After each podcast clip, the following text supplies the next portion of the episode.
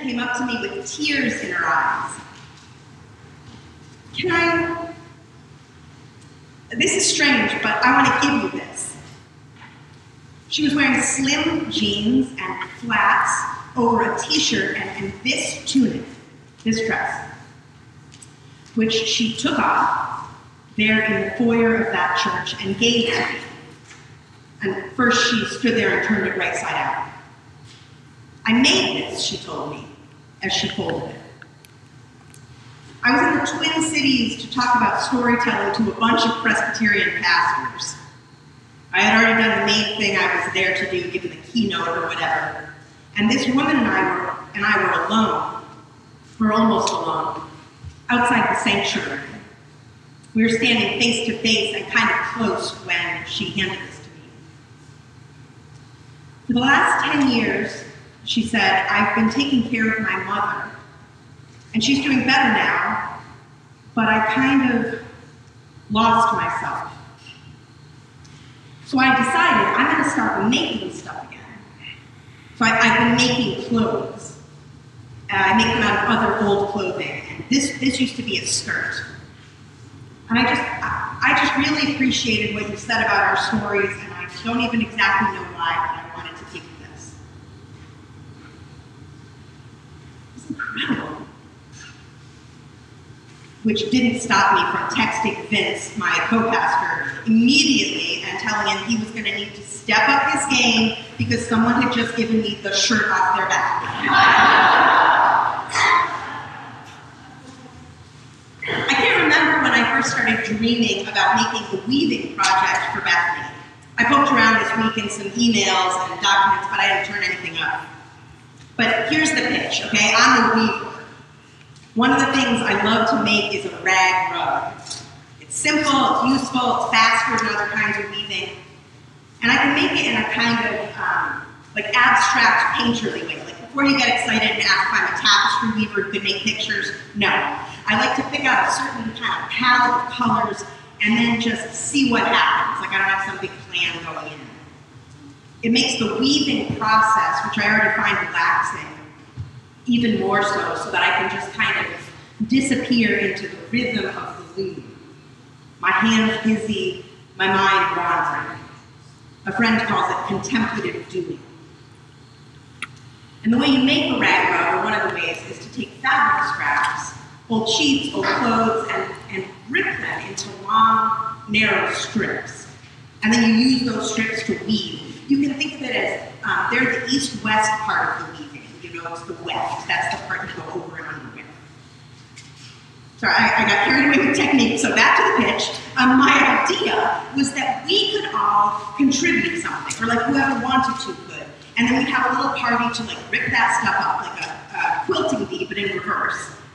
And then I would take them and I would weave them all together into a wall hanging for the church. I wanted to do this for years, but I kept putting it off. Until this July, I decided that this was the year. I wrote the weaving project into my annual goals for church council. We were sitting right up there in the narthex, with the doors open, and I made my pitch. Council not only approved my plan and the goals, they got excited. It sounds like something kids could get involved in, one person said. And I immediately started training in age-appropriate crafts for different ages and, and maybe swapping in one Sunday to lead a Sunday school class, which I keep forgetting to tell Anne and Sarah, but I'm excited about it.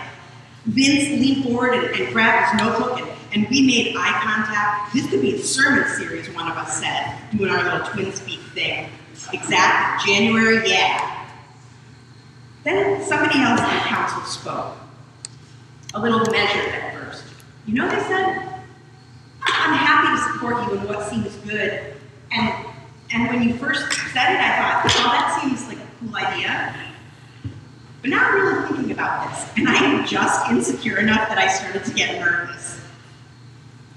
So I could bring in, they said, like a, a t-shirt of my son's, and, and you could weave that in, and then I'll see it hanging up at church, and it's like, that's my heart up there. Yeah, I said, you got it. Because the vision isn't just like a fun project for me, it's a, it's a hands on metaphor, a visual simile, like us, all of us together, brand new folks and, and longtime Bethanians, locals, and Zoomers. Y'all pick something out and mail it to me at church. Together, more than the sum of our parts, a community made up of whatever we offer to and share with each other. Story of what's next made out of what's been. The book of Acts is all about God making what's next out of what's been. It's the story of the early church, about the time 20 or 30 years after Jesus. It picks up right where the book of Luke ends and was written by the same author, you know, same writing style, same theological concerns. And it contains many, many stories of conversion people all around the Mediterranean hearing about Jesus, experiencing the community that was already growing around Jesus' life and death and resurrection, and those folks going all in. Acts contains the story of Paul's conversion from a death dealing persecutor of Christians to someone following the way. Acts contains the story of the conversion of an Ethiopian who was a gender minority, the conversion of a powerful Roman centurion, the conversion of a crowd of 3,000 on the first day of Pentecost. A new community expanding and including more and more people, more and more kinds of people. And then here in chapter 16, where we are this morning, an enslaved girl who goes unnamed joins the movement, and in the section Elena read, a wealthy businesswoman named Lydia. This, the author says again and again, this is what the Church of Jesus is going to be like. And this book of conversions, like if it makes you nervous, you're like, are we going to be this kind of place now, converting people? Here's the pitch Acts isn't trying to convert anyone. Acts is trying to tell folks who've already converted, who've already been grabbed by the story, who've already been woven into the community, that yes, you too belong. You are also a part of it, that you really, really are. Okay, so Lydia. Paul and a couple of other missionaries were on this tour of the Mediterranean. They like discerned a call to that part of the world after having a very old-fashioned church fight back in Jerusalem. There was a big theological disagreement about who was in who was out and what you needed to do to get in. And there was a big church council meeting called in Jerusalem, and it was after that meeting when they said in writing, it seemed good to the Holy Spirit and also to us to not get hung up on these things, and also for Paul to hit the road. So Paul and others sailed around, hitting major port cities like Philippi. That's where they met Lydia. She's a worshiper of God. She's not originally from Philippi, but she's built a life and a business there. Where she was from, also in that part of the world, uh, the manufacture of purple dye was a big deal. So she sourced that luxury good and was a dealer in purple cloth. She's probably unmarried. She was gathered with other women on a Saturday morning when these travelers rolled up and Paul started talking. She listened. And what she heard whole new thing.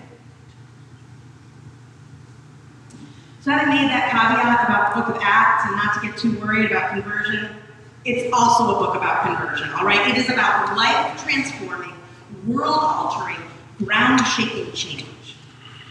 Because that's what the gospel, the Jesus story, is all about. It's about possibility and renewal and revolution and God making strangers people. And then adding to those people more people and more. Conversion in Acts isn't the individualistic one and done, I pray the prayer and now I'm in kind of conversion. It's communal, it's adoption, it's immigration into a new culture. It's the blending of where you've been where God's leading you. It's not the end, it's the beginning. This week I tracked down a woman who gave this talk to me. I watched a video of her talking about art but she doesn't like to call it art, she said. Because she's always thought of artists as people who have the ability to draw or to paint and sort of, she said, make things out of nothing.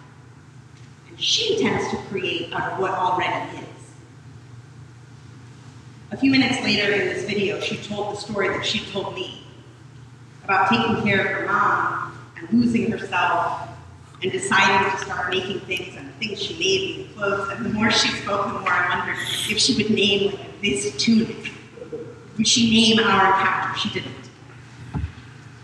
But she did say that the process of making things rescued her and gave her back herself. Something very interesting happens in the book of Acts. It's interesting in the way that like a nerdy pastor finds things interesting. It happens right before where our reading picked up. All of these conversions, the day of Pentecost and the Ethiopian and Paul on the road to Damascus, they all get told, I mean, they get told the way the rest of the Gospels get told, in, in third person. In Jerusalem, they had no small dissension and debate, so they were sent on their way. They met together to consider this. They went through the region of Phrygia and Galatia. And then, suddenly, in chapter 16, we set sail from Troas and from there to Philippi. And we remained in the city for some days. We went outside the gate by the river, and we sat down and spoke to the women who gathered there. And a certain woman named Lydia was listening to us. I love it so much. It happens again sporadically through acts, unevenly. And theories about why, literary criticism. I don't care at all. All I care about is that the story isn't about them. It's about us. Lydia. She was already a person who prayed. She was already a person who took time out of her week to go out of her way to gather with other people. She was already a worshiper of God. And that day at the river, she wasn't changed whole cloth. She wasn't transformed in an instant. Instead, she caught the vision of a new community, a new movement, a new role for herself, and in some way thought, this is it. This is worth pouring myself into. Many people think of Lydia as the founder of the church at Philippi. I read one person this week call her the harbinger of the new. She gave herself over to new work. Her home became the center of the Jesus movement. When Paul and his companions get thrown in prison just a few verses later, when they get released, they go back to Lydia's. She's all in.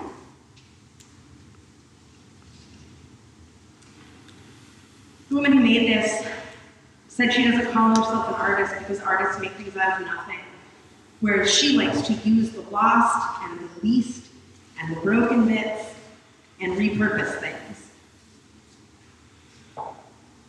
Like, nobody makes things out of nothing except God. All the rest of us make stuff out of other stuff, stuff that already is. And God, of course, does that too. This past Thursday morning, I drove out on west on Irving Park until I got to just the other side of the Kennedy Expressway.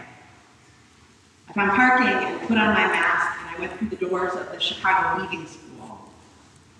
I have a loom at home, but there are things I don't know how to do right that I've been faking for years, like creating kind of janky workarounds for, and I want to get better. And I also want what I'm leaving for Bethany to be as good as I can make it.